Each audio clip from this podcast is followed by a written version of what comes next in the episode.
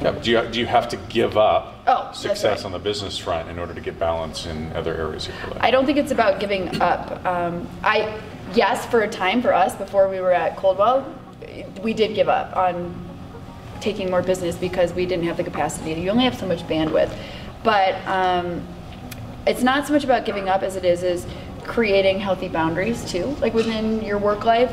Like I am the yes man, woman, but I'm learning now that I can say no. and it's not going to take. You should my watch her business. go. Oh my gosh. Usually I would, I'd be like the big sister. She would like, always be bad Hey, don't cop." you talk to Jackie like that.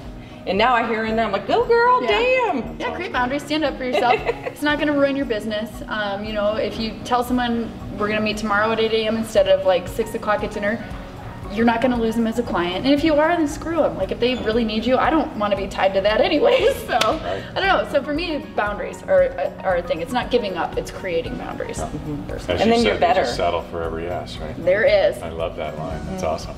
Yeah. I'm But what we found I'm a too really is- goofy saddle. Yeah.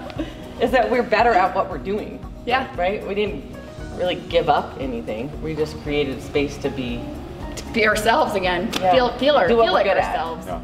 Well, you, Okay. you you begin to value your time differently. So, Yeah. so the answer Yes. can still be yes. It's just there's a time for that. It just may not be right this Right second. this Right. second. Yeah. Love it. Exactly. Yeah, Love it. Yeah. Beautiful.